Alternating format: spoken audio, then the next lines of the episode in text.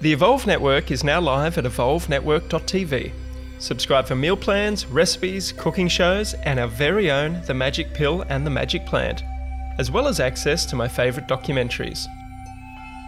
The Evolve Network is also home to our full library of podcasts, with new release podcasts airing first and in full on the channel. You can also watch selected vodcasts in a video format. Meanwhile, enjoy this highlight of our podcast and head over to evolvenetwork.tv for the full Evolve podcast experience. The Evolve with Pete Evans podcast is a conversation about my favourite ingredients for a healthy human experience. We take an informed look at topics that include nutritional and emotional well-being as well as expanded consciousness. I love exploring the topics that are not traditionally taught at school and take a deep dive into them with my special guests. I invite you to sit back and come along for the ride with an open mind and heart, and please share with your family and friends as these podcasts may just be the seed from which many things will flourish from. Cheers.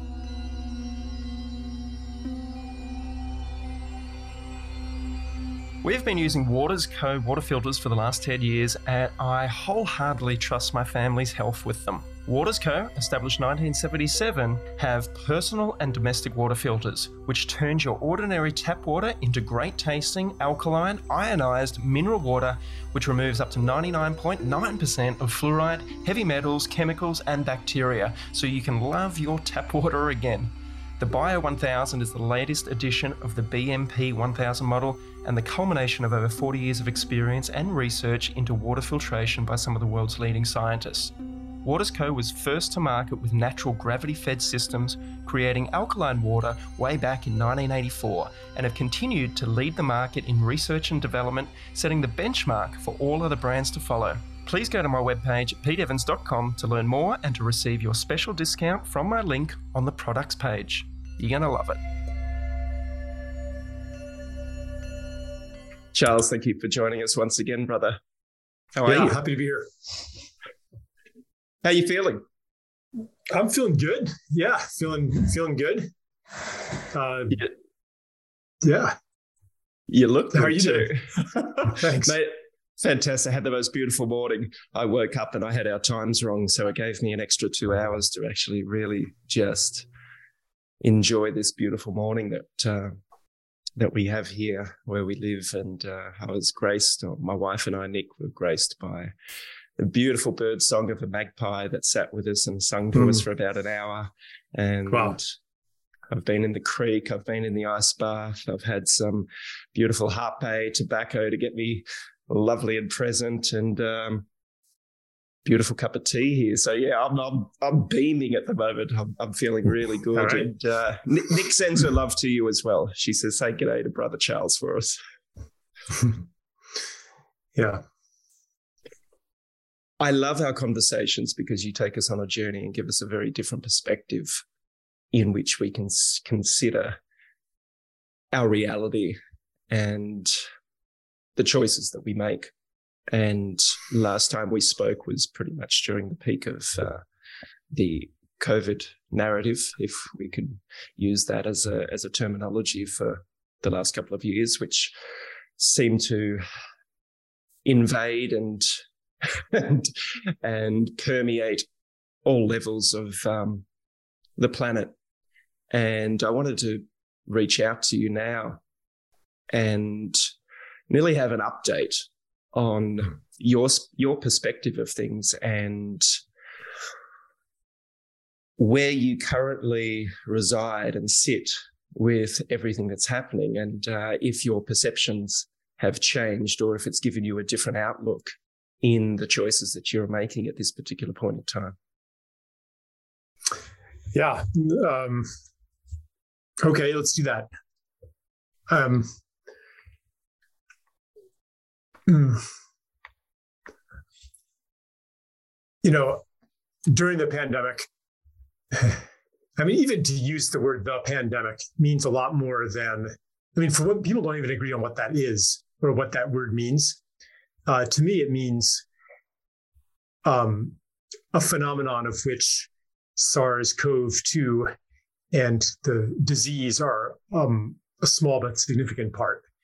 Uh, but really, what was most prominent in my mind as a way of looking at what happened was a hysteria. That's there's now there are many lenses that you can adopt to say here's what it was. Uh, one of them, and my favorite, is hysteria. But I recognize that there are things that cannot be seen through the lens of hysteria, and are better seen through the lens of disease epidemic, or better seen through the lens of um, totalitarian plot to seize control of the world, uh, or maybe other lenses as well. Um, in India, they saw it in some places as a religious phenomenon. The gods are angry. Uh, so there are many ways to see it. And, and I'm, I'm not a fundamentalist in which I say, okay, here is the base reality, and we interpret everything else in terms of that one thing. That's part of the sickness of our time, the deeper sickness of our time, which is to, to uh, try to collapse complexity and and the uniqueness of each being and each relationship into one general category. That's standardization. That's industry. That's um, in a way that's the ideology of science that says all of the difference and complexity and uniqueness of the universe is an illusion. It's all just a bunch of generic particles having different kinds of interactions. And life itself is only uh, it's reducible to these generic particles. So, okay, I'm getting going pretty far out there to begin with, but just to say that that whole mindset is part of the problem. It is the mindset of control. It is the mindset of of scale, of standardization, and it ends up being the standardization and control of people as well as matter. So that, that's just kind of my preamble to say I'm not going to be another guy who says, okay, here is what it is. But I like to look at it in different ways. And to this day, um, I still see hysteria as the most important and also most overlooked way of understanding what happened over the last three years. Doesn't capture everything, but you know, whether it's like the Orthodox people or the um, uh, other side. Um, you know, because it doesn't say, okay, here's the bad guy. That's what people like. You want to be able to say, here was the bad guy. It's Gates, Fauci, et cetera, et cetera. Or here's the bad guy. It was a virus. And the anti science uh, mask deniers and vaccine, the you know, anti vaxxers, like those are the enemy everybody agrees that the problem was that there's some bad guy. Well, what if everybody's wrong in that agreement? And and what if really the the best explanation that explains not all again, but a lot is hysteria. And what is hysteria?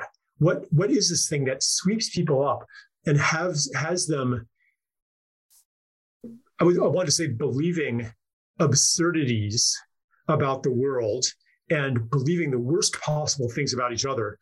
But it's even more subtle than that because it's not that they really believe it deep down.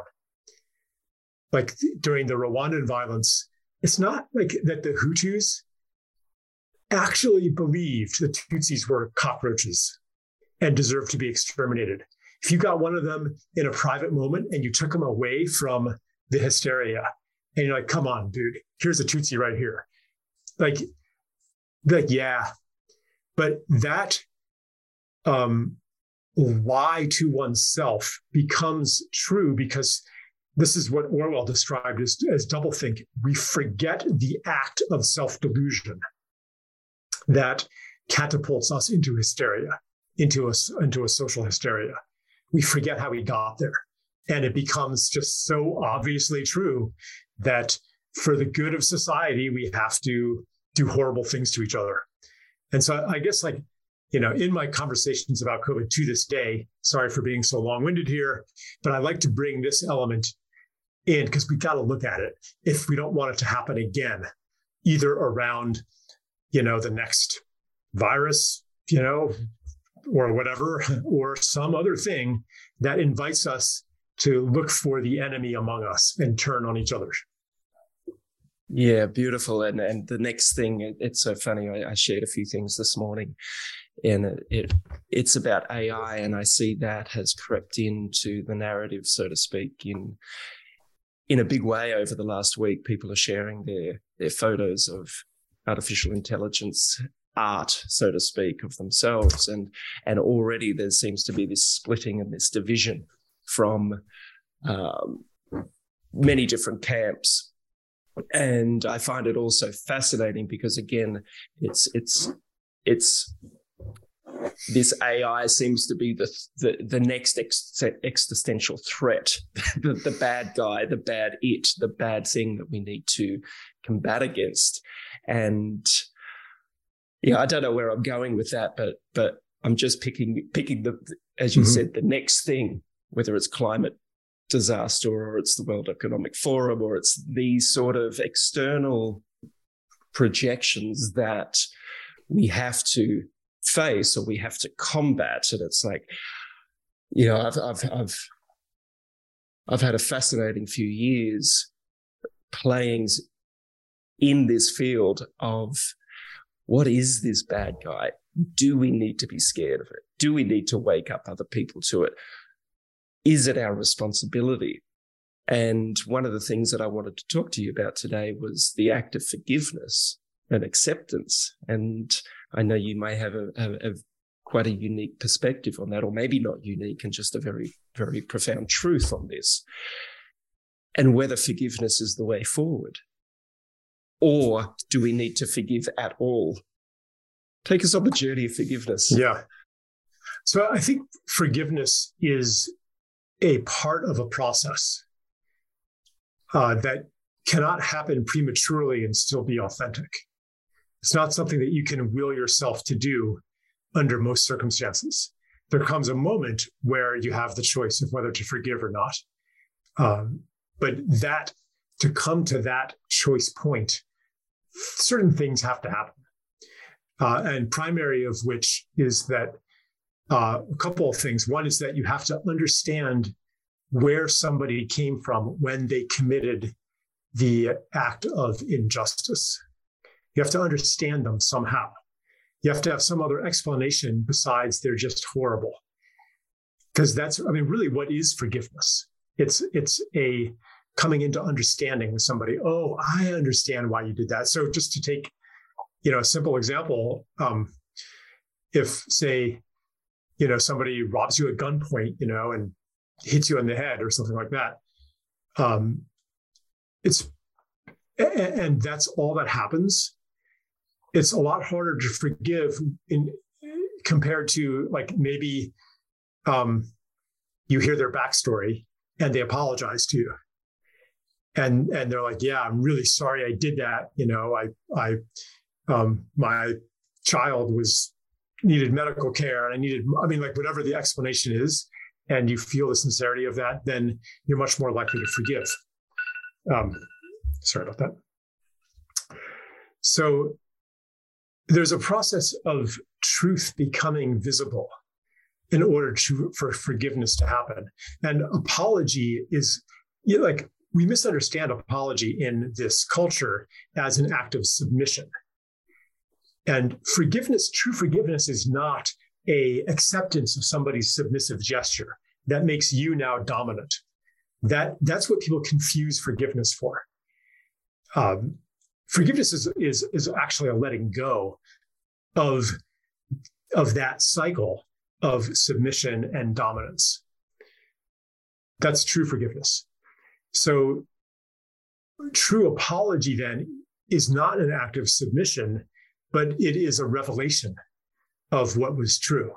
And it is a, a it's the other person actually displaying that they feel, they recognize on a feeling level what they have done.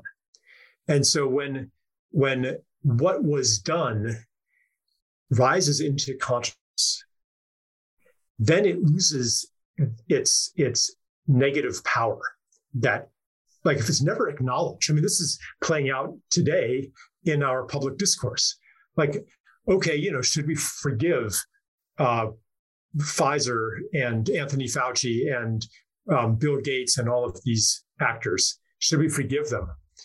Well, they don't, and the whole, you know, all of the institutions that they're part of. Should we just forgive them, the health authorities, the pharmaceutical companies? Yeah, I'm happy to forgive them if I could be assured that it isn't going to happen again.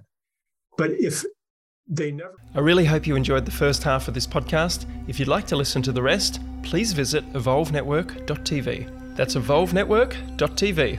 We'll see you there. The information, views, and opinions expressed in this podcast should not be treated as a substitute for nutritional, medical, or other advice by a qualified professional.